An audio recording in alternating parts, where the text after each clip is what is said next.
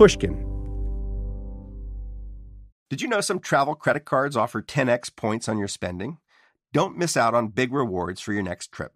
NerdWallet lets you compare smart travel credit cards side by side, curated by an expert team of finance nerds. What could future you do with better travel rewards?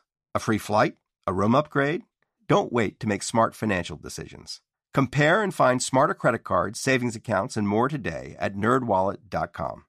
Reminder, credit is subject to lender approval and terms apply. NerdWallet, finance smarter. The most innovative companies are going further with T-Mobile for Business. The PGA of America is helping lower scores and elevate fan experiences with AI coaching tools and 5G connected cameras. AAA is getting more drivers back on the road fast with location telematics. And the Las Vegas Grand Prix is powering race day operations with 5G connectivity, giving fans an experience at the speed they deserve. This is accelerating innovation with T-Mobile for Business. Take your business further at t-mobile.com/now. Experts claim there is nothing tougher than a diamond, but at Diamonds Direct, we beg to differ. Have you ever met a mother? Strong, radiant, timeless. This Mother's Day, give her the gift that meets her match with diamond jewelry starting at $200. Plus, Diamonds Direct's exceptional quality and unbeatable everyday price. You're sure to give her a gift that wows this generation and the next to come. Experience the thrill of jewelry shopping done right at Diamonds Direct. Diamonds Direct. Your love, our passion. I live in Berkeley, California. It's a peaceful place for an American city. In 20 years, I've never so much as noticed the police station. Never occurred to me that I even needed to know where it was. Uh, so it's Joe, right? Yes. Uh, Zoe? Hi, Zoe. and Audrey. But now here I am, inside the place, surrounded by cinder block walls and pictures of legendary police officers. And across the table from me, there's a living legend, Officer Joe Ledoux. So I'm going to tell you what happened to me Okay. and why I'm here. So, um, beginning of last year, we started to get calls at eight in the morning from Citigroup, big bank. And it was like I was getting the kids out the door for breakfast and the phone would ring. And this happened not 10 times, not 20 times, not 30 times, but 50 times. I mean, it was just like harassment.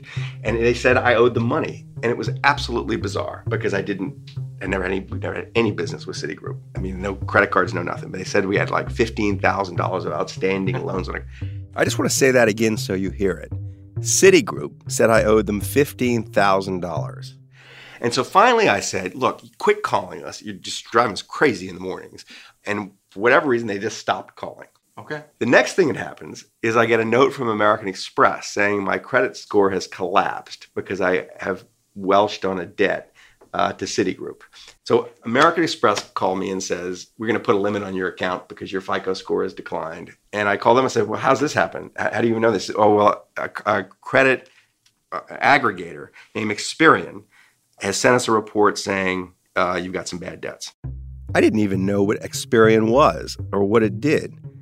As it turns out, there are a bunch of companies that make their money by gathering up whatever any one bank or credit card company has to say about you and then spreading the word to the others. So that if one bank thinks you owe them money, all the others see you as a problem.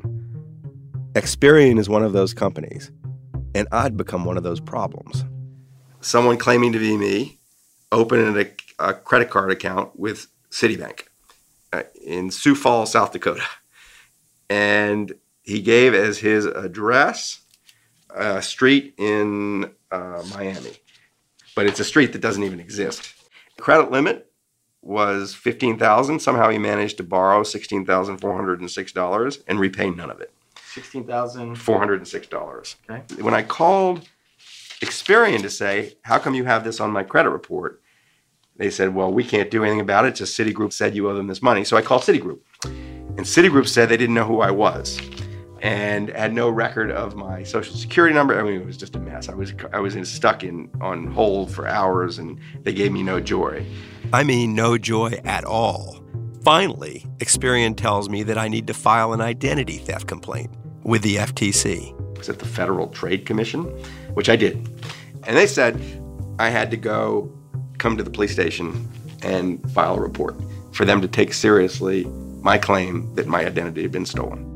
So, to summarize myself just there, a big New York bank hands 15, 16 grand to someone pretending to be me, Michael Lewis. Then some credit agency broadcasts a total lie about my behavior. And now I need to drive down to my local police station and bother a local cop?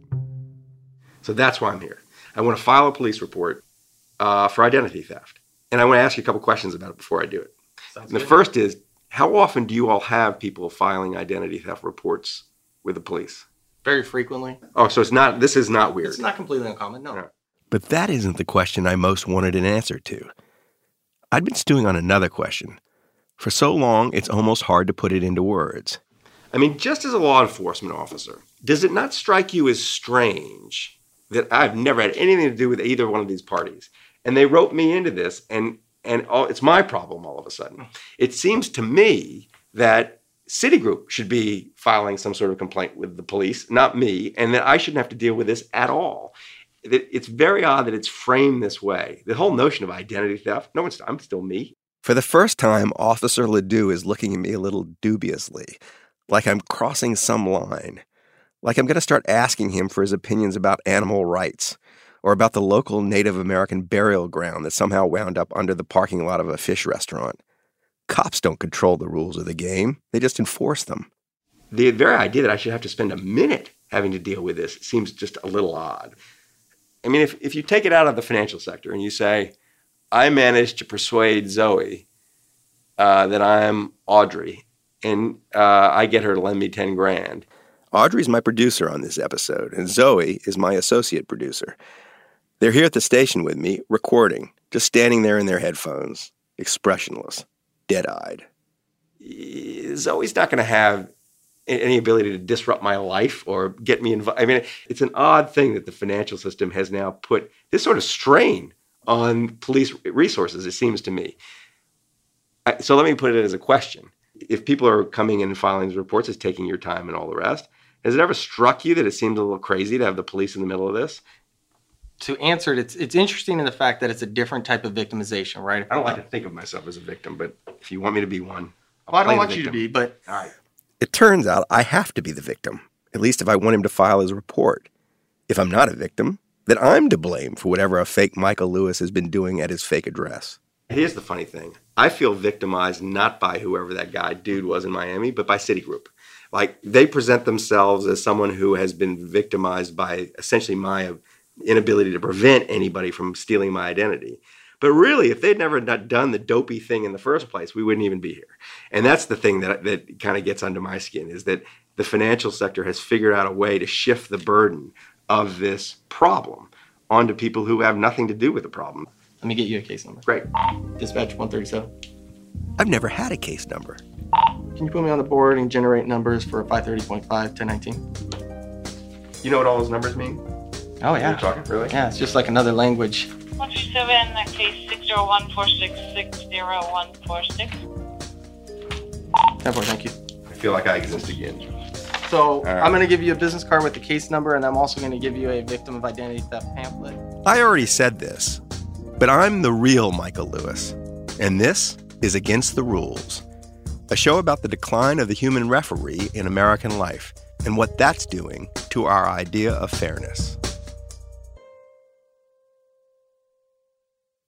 Here are the two most dangerous words in the English language consumer finance.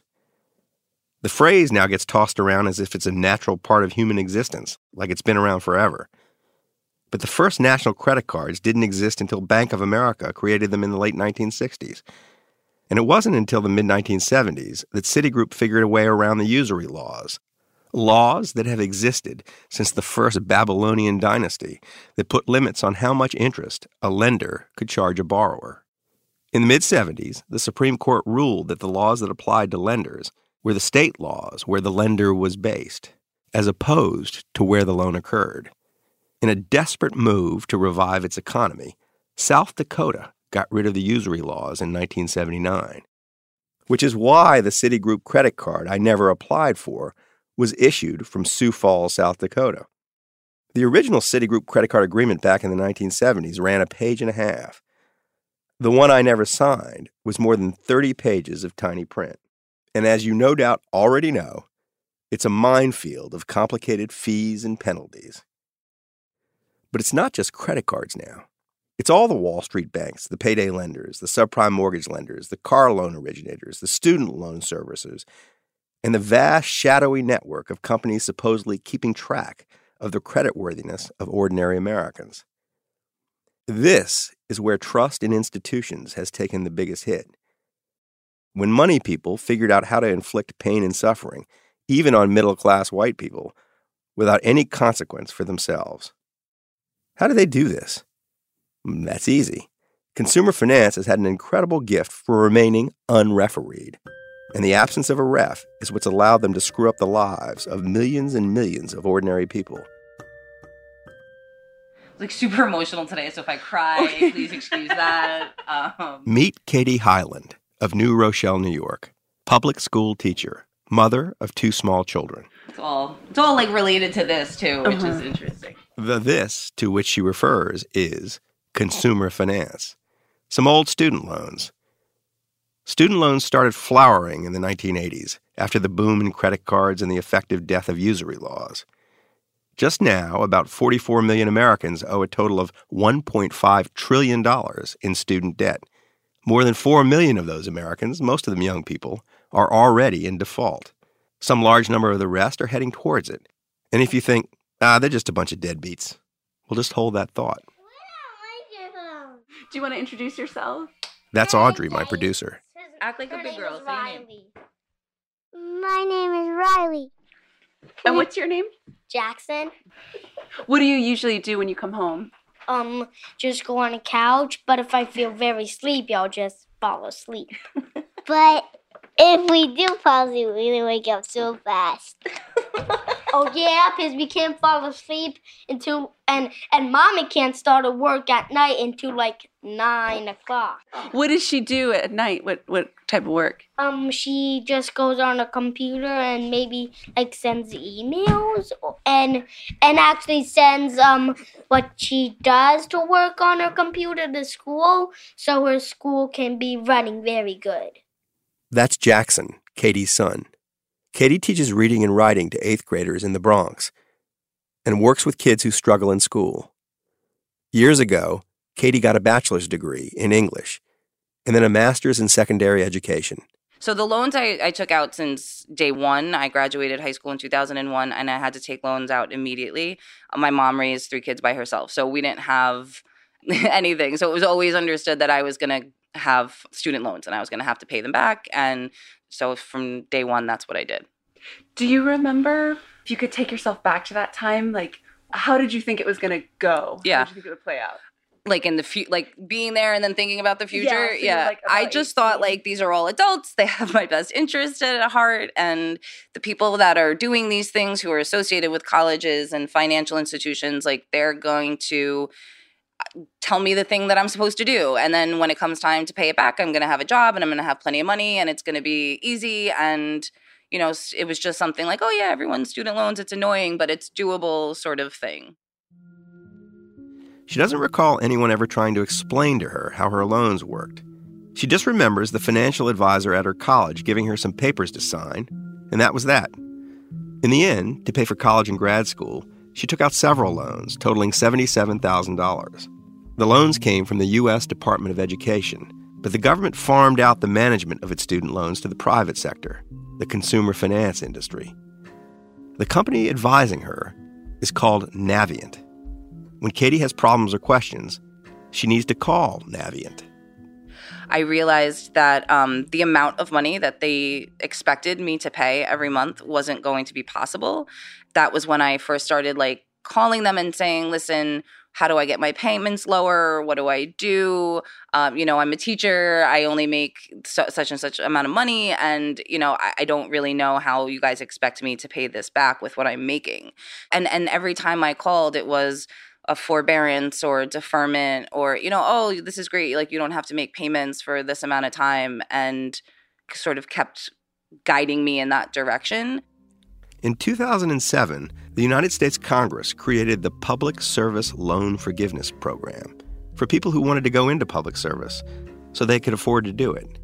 Police officers, firefighters, soldiers, teachers, people who did those sort of jobs for 10 years and made 120 student loan payments on time could walk away from the rest of what they'd borrowed.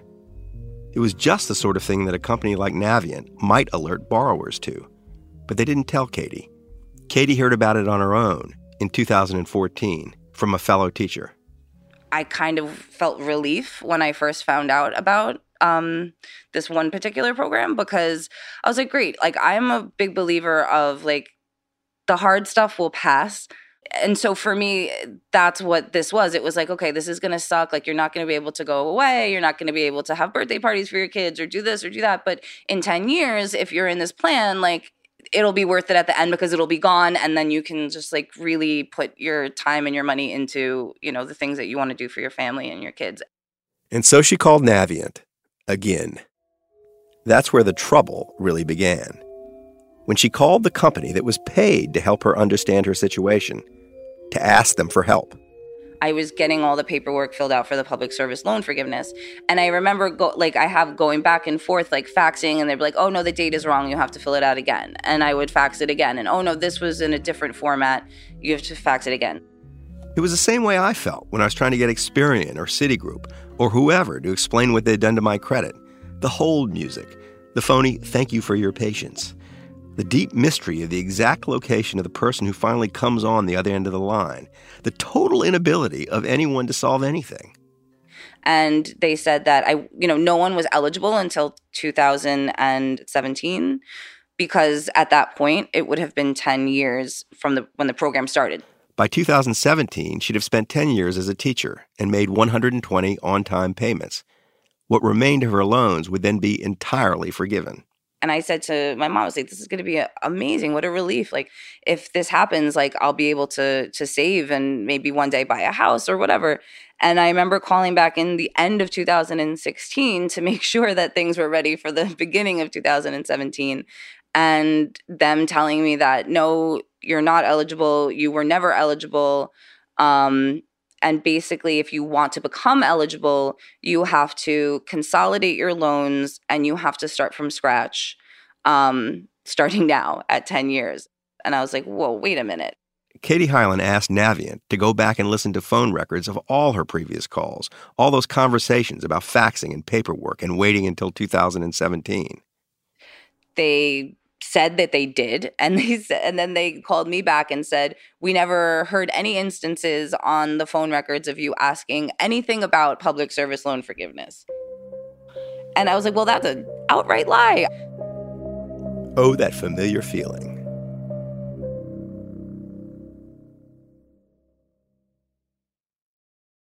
As listeners of this show, you probably consider yourself pretty smart. But how smart is your wallet? When you're looking to upgrade your wallet, it's time to turn to NerdWallet. Their expert teams of nerds have the financial smarts to help you find the right financial products for you. Before NerdWallet, you might have paid for vacations with whatever was in your wallet, but you could have been missing out on miles you didn't even know you were leaving on the table. Now you can get a new card with more miles and more upgrades. What could future you do with more travel rewards? A hotel upgrade? Lounge access? Wherever you go next, make it happen with a smarter travel credit card. Don't wait to make smart financial decisions. Compare and find smarter credit cards, savings accounts, and more today at nerdwallet.com. NerdWallet. Finance smarter. As with all cards, credit is subject to lender approval and terms apply. Hello, hello. Malcolm Gladwell here from Revisionist History, my podcast about the overlooked and the misunderstood. A couple of years ago, I wrote a book called Outliers. It was about exceptional people, the ones who operate at the outer edges of human performance. Outliers fascinate me. And last year, I discovered an outlier in the form of a community organization Washington State's City of Bellevue. The city wanted to improve public safety by making their roads safer. So they created something that no one had ever built before platform that gave road users warnings of any dangers ahead in real time. How did they build it? By using a combination of technologies the cellular vehicle to everything network, T Mobile's 5G network, and 5G connected cameras. People driving, bicycling, walking, running, can't forget people running, and people operating the transportation network now had a way to prevent crashes. It's been a huge success. The City of Bellevue earned first place in the community category at the T Mobile for Business Unconventional Awards, an event that celebrates T Mobile customers who've dared to innovate for the sake of meaningful change. If you're a T Mobile for Business customer and your team has, like the City of Bellevue, innovated something really, really cool, I encourage you to enter. It's also a great way for outliers to be recognized in front of your industry's most influential leaders. You can enter at tmobile.com slash unconventional awards. That's tmobile.com slash unconventional awards. See you there. At Bet365, we don't do ordinary. We believe that every sport should be epic. Every home run, every hit, every inning, every play. From the moments that are legendary to the ones that fly under the radar. See for yourself when you sign up today and get $150 in bonus bets when you bet just $5. Whatever the sport, whatever the moment, it's never ordinary at Bet365. 21 plus only must be present in Ohio. If you or someone you know has a gambling problem and wants help, call 1-800-GAMBLER. Terms and conditions apply. If you want to track Katie Hyland's misery to its source, you need to travel to Wilkes-Barre, Pennsylvania, or at least call someone who knows the place. It's the type of place that you grow up in and your whole family is there, and chances are you settle down and you stay there for the rest of your life. Lynn Sobalski grew up in Wilkes-Barre. For employment. Um, it is an economically depressed area, and so employers like Navient, major employers of the area, are really important in terms of upholding the local economy. Lynn's been in the student loan industry for 15 years. Until last year, she worked in the Navient call center in Wilkes-Barre, the place Katie Hyland called, for help, to take advantage of the program Congress had created for people like her. The program to make the student debt of public servants bearable. Your team is handling calls that are coming in from people who have student loans that they're dealing with. Correct. And so, what were the pressures on you that, that bothered you? The biggest pressure that was on me was the seven minute rule, and that was representatives were told to keep their phone calls to no more than seven minutes. Also, within those requirements were that you validate the caller's identity, that you validate their contact information, that you read a script approving, you know, use of their, their telephone and their text messaging. And so by the time, you know, you had to uh, mention auto debit, you had to mention the company website, and all of this eats away at the seven minutes that you're given. Yeah, it's called running out the clock. That you Right. in basketball, it used to be known as the four corners offense. Right, right. Before they put it, before they put in the shot clock. so, so, so what? What is what? And if you went over seven minutes, what would happen? Here, I should say for the record that a Navient representative wrote to us. The company said that quote, while Navient, like other customer service oriented companies, measures call times, we do not set any time limits for calls. Lynn Sobalski got a different message at her call center.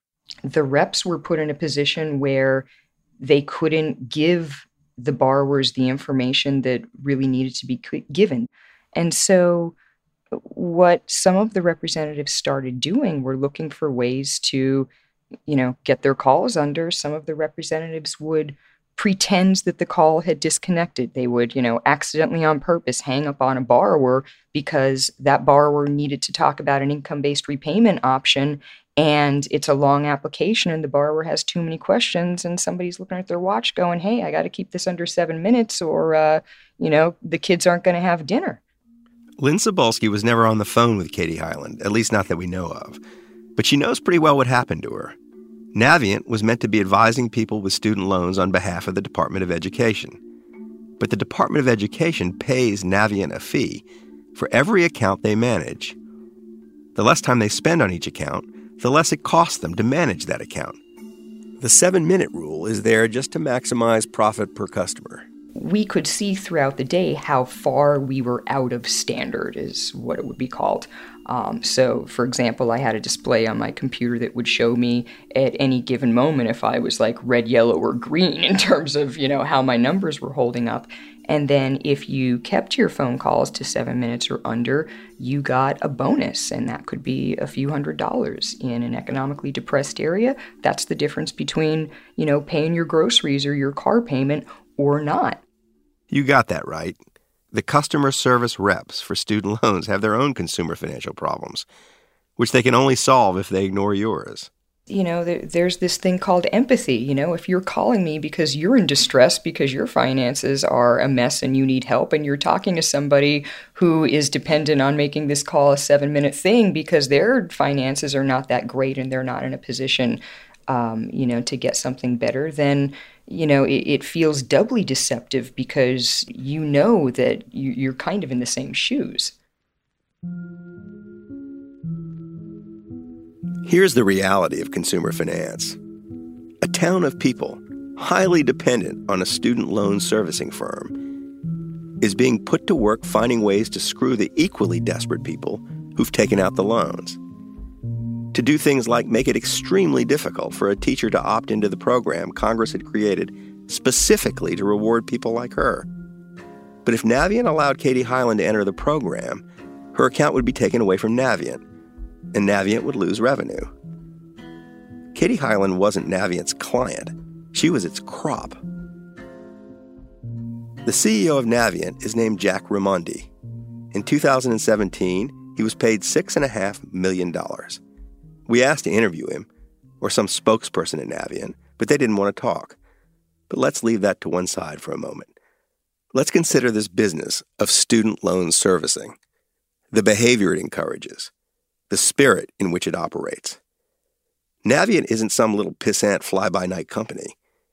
It's listed on the NASDAQ stock exchange, has a market cap of nearly $3 billion. It services $300 billion in student loans. It's the heart of consumer finance.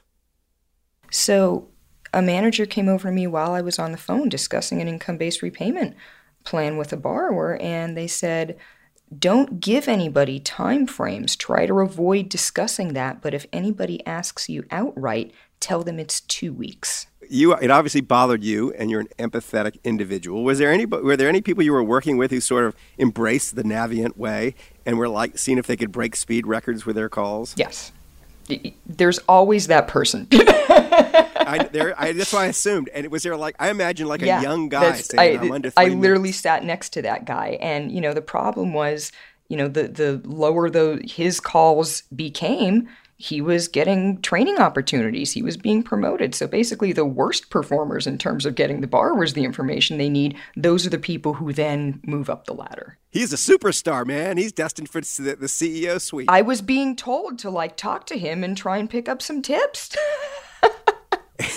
did you did you ever try to listen to what he was doing to figure out how on earth he was doing that? Oh yeah, the the, the easiest way to get somebody off the phone is to give them a temporary solution and send them paperwork to look at later. So, um, you know, so one of the issues um, around forbearance is that, you know, interest continues to collect on balances, and it's not always a good financial decision for borrowers to put their loans in, but it's one of the only options that can be processed right over the phone. That's exactly what Navient did with Katie Hyland. They encouraged her to accept forbearance for years. The word sounds so reassuring, almost like forgiveness. Actually, all it did was compound the amount she owed. For a loan that was originally $77,000, she'd wind up repaying more than $120,000. And in the bargain, they totally screwed up her ability to get out from under her loan altogether. Like I said, I can usually put in the, the blood, sweat, and the tears if I know the thing is temporary and that it's leading to something that is going to be better. Um, that was when it became like really um, glaringly real. And then sort of panicking because there was nothing I could do. It's amazing how much pain you can create inside of seven minutes.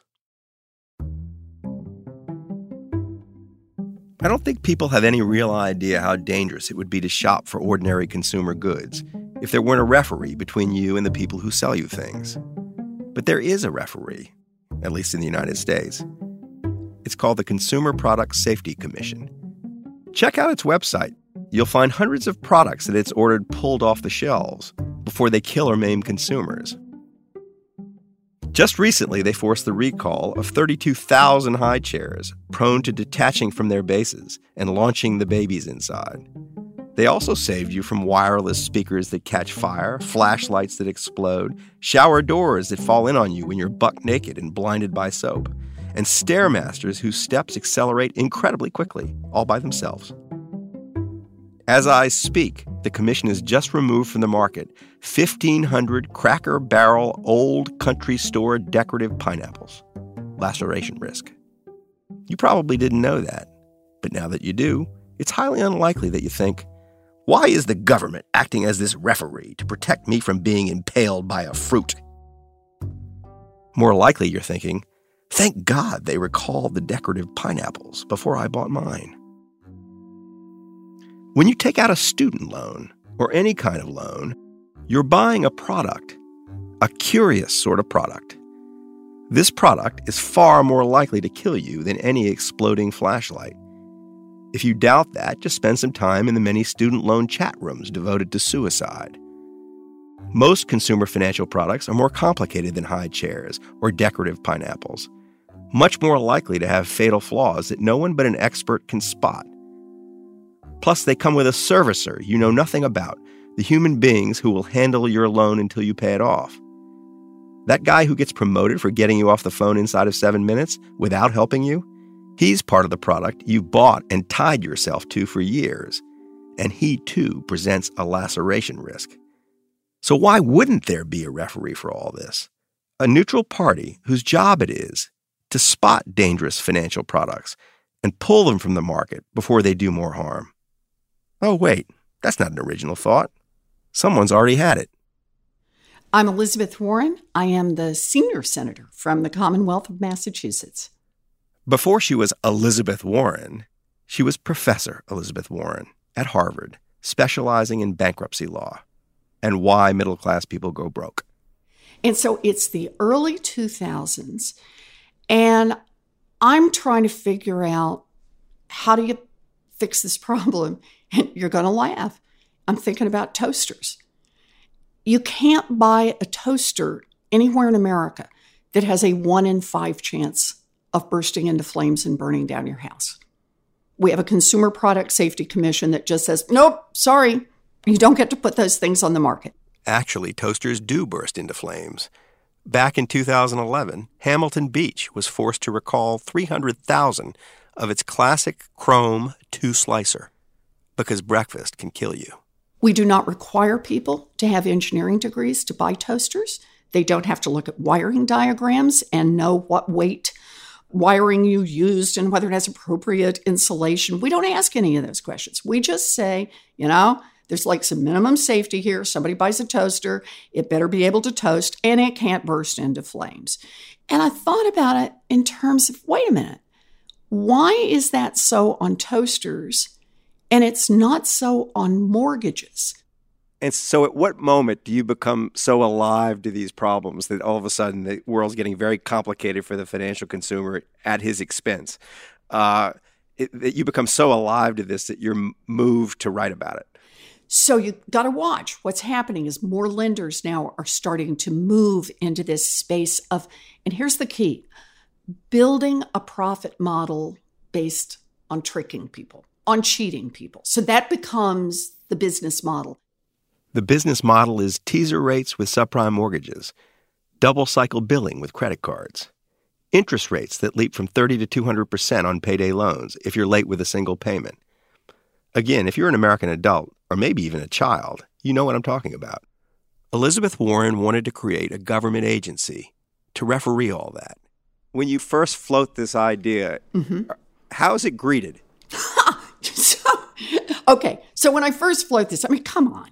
This is the early 2000s, and I'm talking about a new government agency. Oh, just what everybody's looking for, right? Does anybody take an interest in it, a, a, a healthy, sort of constructive interest in it, or people think you're a crackpot? well, I hope nobody thought I was a crackpot. I look far too serious for that. And I, you know, I wear glasses. I mean, come on, I could be a crackpot. Elizabeth Warren then does what every crackpot professor does she writes an obscure article. It's published the summer of 2007 in the journal Democracy. Title Unsafe at Any Rate. You propose creating this new umpire. Everybody kind of thinks, oh, that'll never happen. Yeah. And then all of a sudden, the world shapes itself in a way that it sees, oh my God, we need this umpire. Right. The world gets on board then. Gets on board for a short trip anyway. The 2008 financial crisis has its roots in consumer finance. The entire nation got so pissed off at Wall Street that Wall Street lost control of the political process.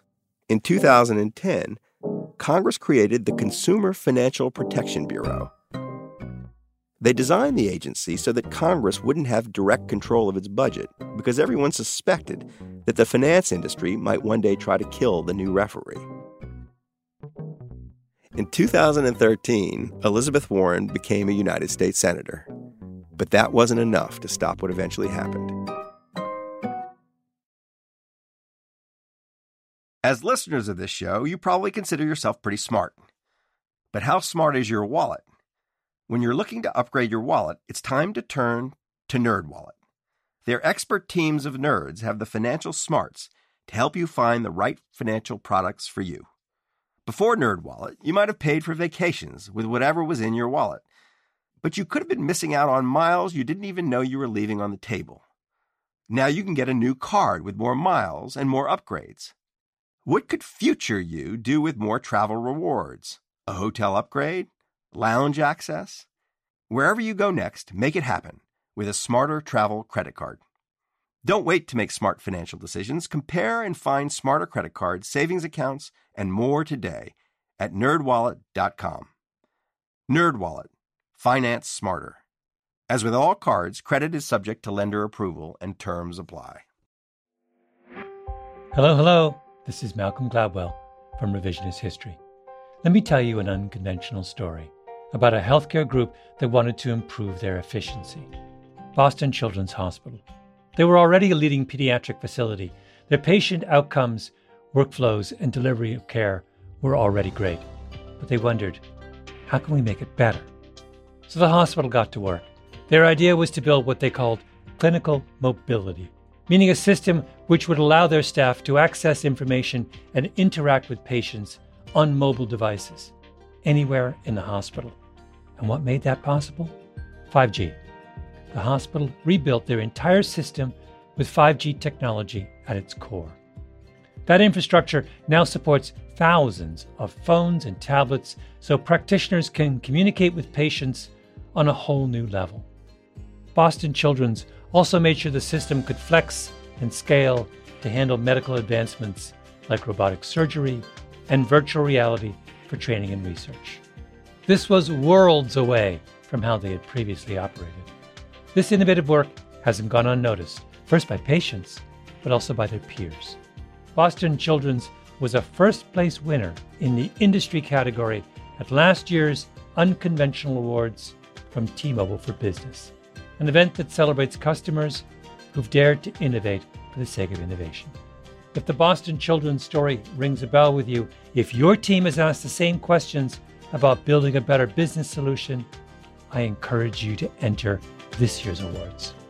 It's a great way to be recognized for smart, disruptive thinking in front of some of your industry's most influential leaders.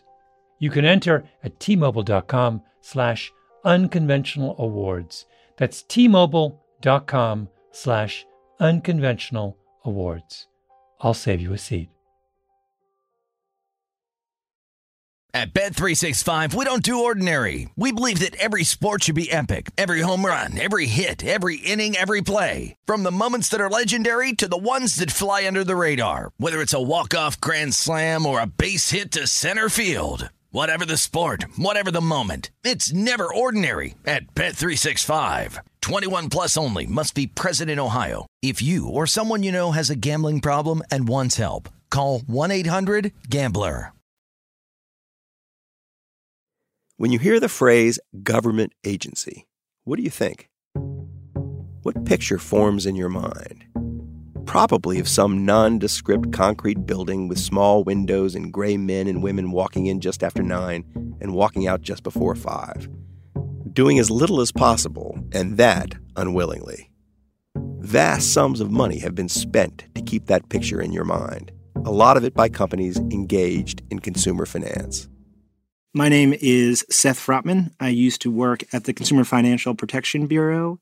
Seth Frotman got to know the consumer finance industrial complex in the early 2000s when he went to work for a former Marine who had been elected to Congress. He was instantly inundated with stories of American soldiers being deceived and abused by financial firms.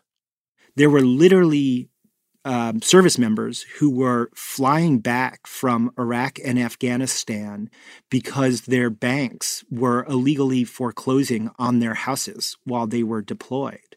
And they would spend like every waking moment when they weren't downrange with their troops battling with Wells Fargo or Bank of America or one of these other companies. And literally, while they were getting shot at in Iraq and Afghanistan, their spouses and kids were at home dealing with kind of foreclosure notices and banks. It turns out that the banks weren't just being odious, they were breaking the law.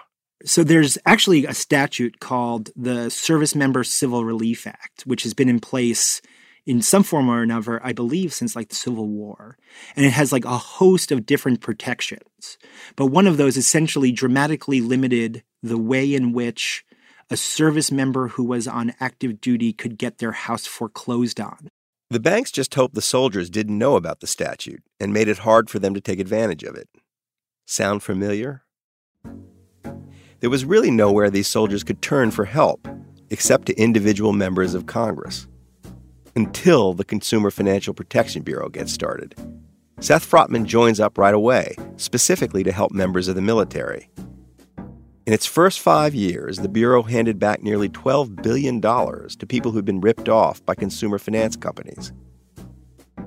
It created a new disincentive for companies that made money by ripping people off because it sued the asses off those companies. A couple of years in, Seth moved from working with veterans to working with students. Were you shocked uh, when you collided with the student loan situation, just how bad it was? Um, yes. Literally, one of the hardest parts about the job was convincing people it was actually as bad as it is without seeming like a crazy person with their hair on fire all the time, right? Which I'm probably not good at. One of the things that lit his hair on fire was the behavior of student loan servicers the Navients of the world. Seth's student loan unit looked into a bunch of complaints. It found that loan servicers were preventing school teachers, cops, and firefighters from getting into the loan forgiveness program, the one Congress had created for them back in 2007. Seth found out about the seven minute rule they have essentially every incentive under the book to ensure that the people on their phones are not doing as good of a job as possible, but getting off the phone as quick as possible. Seth went to his boss, Richard Cordray, who was head of the Bureau. Together, they decided to file a massive lawsuit against Navient, which of course alarmed the entire consumer finance industry. I mean, if this new agency was actually going to stop consumers from being ripped off, where would it leave the companies that made money from it? So then what happens? Then essentially, um, with a flip of a switch, um, uh, Director Cordray leaves the bureau. Um, the bureau is given an acting director who also has a full time job as the head of the Office of Management and Budget. Right. This is so Mick, Mick, Mick Mulvaney. Mick Mulvaney the structure of the CFPB is, is, is just fundamentally flawed. Uh, on one hand, people call it independent, but the real bottom line is it's simply unaccountable, and that's wrong. That's Mick Mulvaney talking to Fox News' Lou Dobbs at the end of November 2017. We were slated to put out our annual report documenting how college debit cards had a particular risk for consumers despite protections that should be in place um, essentially, when the new leadership of the bureau came in, um, we were told that um, we would put that report in in a drawer. That was no longer our job. Did you did, did you have the option of just ignoring that? No. What would happen if you did? Mm. I assume I would end up where I am here, just a lot earlier in the process. In the process, where Seth is, as you're probably guessing, is out of a job. He left Donald Trump's CFPB. Maybe I shouldn't ask him to speculate about what's going on now with his former employer, but I can't help myself. What's going through the mind of Mick Mulvaney when he says he put he asked you to put that report in the drawer? So I don't know. I don't want to give any legitimacy to the argument because it doesn't fucking matter, right? Yeah. It, like the only thing that matters is there's someone on a college campus right now who has a debit card that a bank has negotiated with his school. He thought it gave that some legitimacy. He took out that card and he now has hundreds of dollars of overdraft fees and the, he's pretty much screwed for a remainder of his life because of the work that we weren't allowed to do. That was not an attempt to like make me or us seem grandiose. That's just that's just how it works.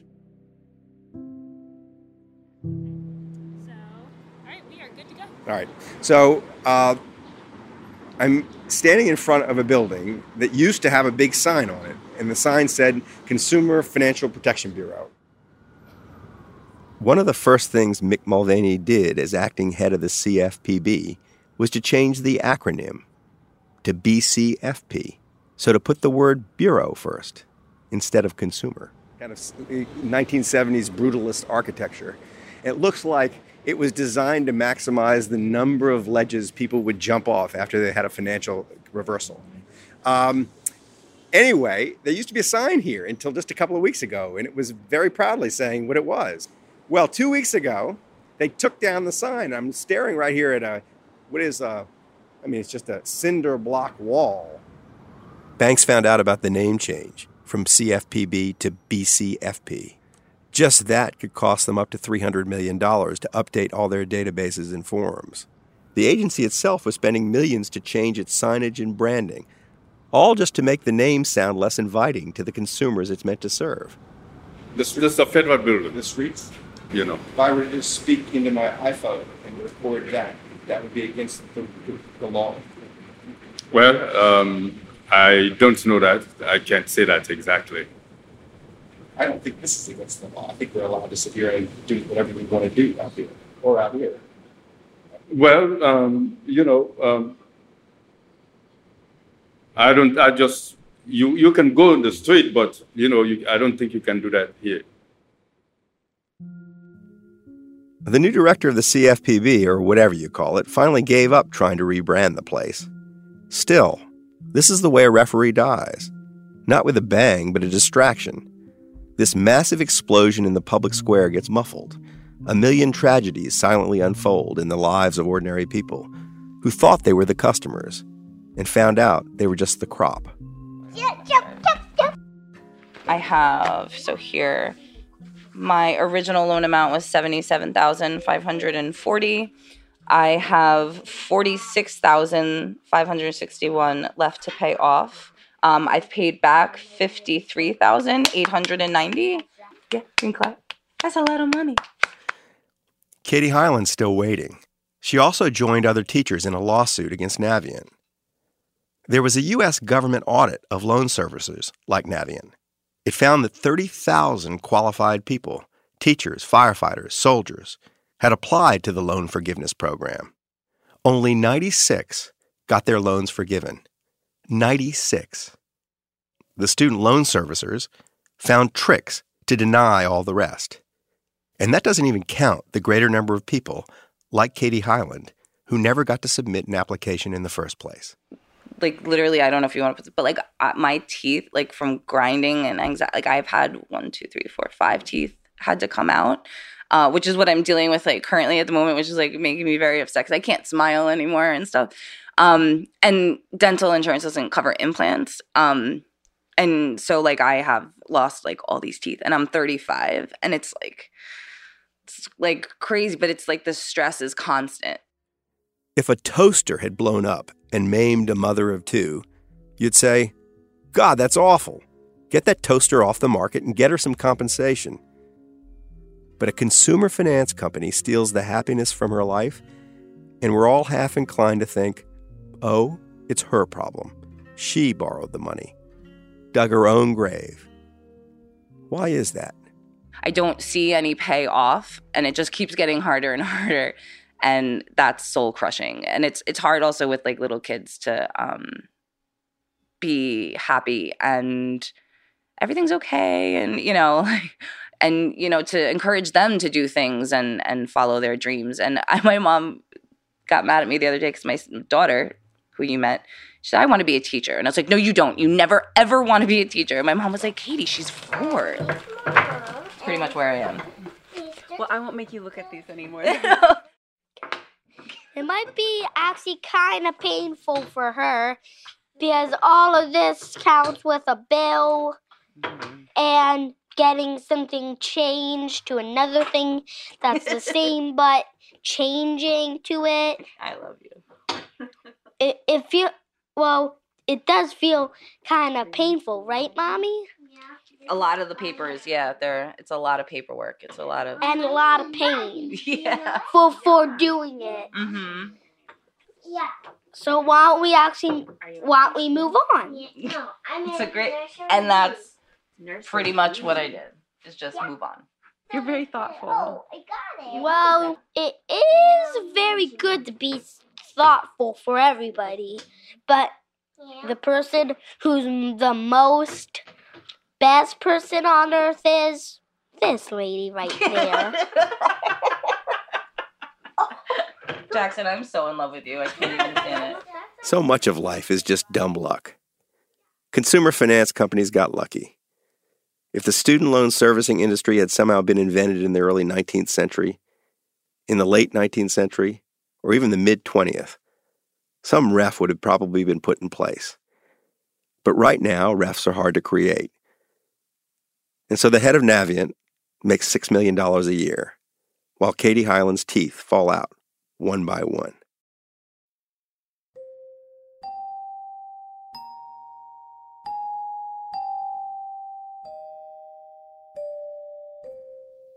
I've never had a consumer loan. I've always paid my Amex bill on time and always paid cash for everything else. Which is to say, I've never been at the mercy of the consumer finance industry. The next aspect is to go back and resolve the issue that's on your credit report, which is more time. I have to time. go to all three credit bureaus. Yes, you They don't share. And yet, there I was, not quite able to get away from it. Because even when you think you're free and clear of consumer finance, it can pull you into its fucked up little world in which they create problems and then make them your problems. You and Officer Joe Ledoux, Berkeley Police. What we want you to focus on now, certainly going forward, is some of the crime prevention techniques, which is this right here has got your social security number on it. So when you're done with it, it should be shredded, not just tossed in the trash. Because when we have people going through the trash and they see this and they go, "Oh, who's going through my trash?" Yeah, people do it. Do they? Absolutely. I've never seen any. My garbage cans outside my house. I stare at it all the time. There's What- no way if anybody's it going. blows through my out of the trash truck and somebody's walking down the street and they go, "Oh, here we go. We got Michael and Lewis, and we got your social security number." And Sorry to have taken so much of your time. Nah, this is great. my pleasure. I gather up the mess of papers the letters from Amex saying my credit rating is shot, the credit reports from Experian, the FTC pamphlet on all the things I need to do to fix this problem that a Wall Street bank created all by itself. So I'm gonna give you that if you want to make copies. Yep, I'll make A single envelope falls out of the pile. So this is. I brought this in and I haven't opened it. It's from Citigroup. Uh, Citigroup, to whom I apparently uh, still owe sixteen thousand dollars in their mind, and I didn't. I hadn't opened it because, yeah, no, it's an it's an offer for a credit card. Yep. Right. You're great. You're great. Right, right. So, customer. Do you want a Citigroup credit card? I think I'm good. I All right. appreciate it. They'll lend to anybody. So seems. all right. I'm Michael Lewis. Thanks again for listening to Against the Rules. Against the Rules is brought to you by Pushkin Industries. The show is produced by Audrey Dilling and Catherine Girardeau, with research assistance from Zoe Oliver Gray and Beth Johnson. Our editor is Julia Barton. Mia Lobel is our executive producer. Our theme was composed by Nick Britell, with additional scoring by Seth Samuel, mastering by Jason Gambrell. Our show was recorded at Northgate Studios in Berkeley by Topher Ruth. Special thanks to our founders, Jacob Weisberg and Malcolm Gladwell. Did you know some travel credit cards offer 10x points on your spending? Don't miss out on big rewards for your next trip. NerdWallet lets you compare smart travel credit cards side by side curated by an expert team of finance nerds. What could future you do with better travel rewards? A free flight? A room upgrade? Don't wait to make smart financial decisions. Compare and find smarter credit cards, savings accounts, and more today at nerdwallet.com. Reminder, credit is subject to lender approval and terms apply. NerdWallet, finance smarter. The tradition of breaking tradition continues with the return of the unconventional awards from T-Mobile for Business at Mobile World Congress. This is an event that celebrates innovators whose bold actions took their industries to new places. If that sounds like you and you're a T-Mobile for Business customer, enter today. If you win, you'll be publicly honored among some of the most influential leaders in industry, and me, I'll be there too. Enter now at tmobile.com slash unconventional awards. See you there. At Bet365, we don't do ordinary. We believe that every sport should be epic. Every home run, every hit, every inning, every play. From the moments that are legendary to the ones that fly under the radar. See for yourself when you sign up today and get $150 in bonus bets when you bet just $5. Whatever the sport, whatever the moment, it's never ordinary at Bet365. 21 plus only must be present in Ohio. If you or someone you know has a gambling problem and wants help, call 1-800-GAMBLER. Terms and conditions apply.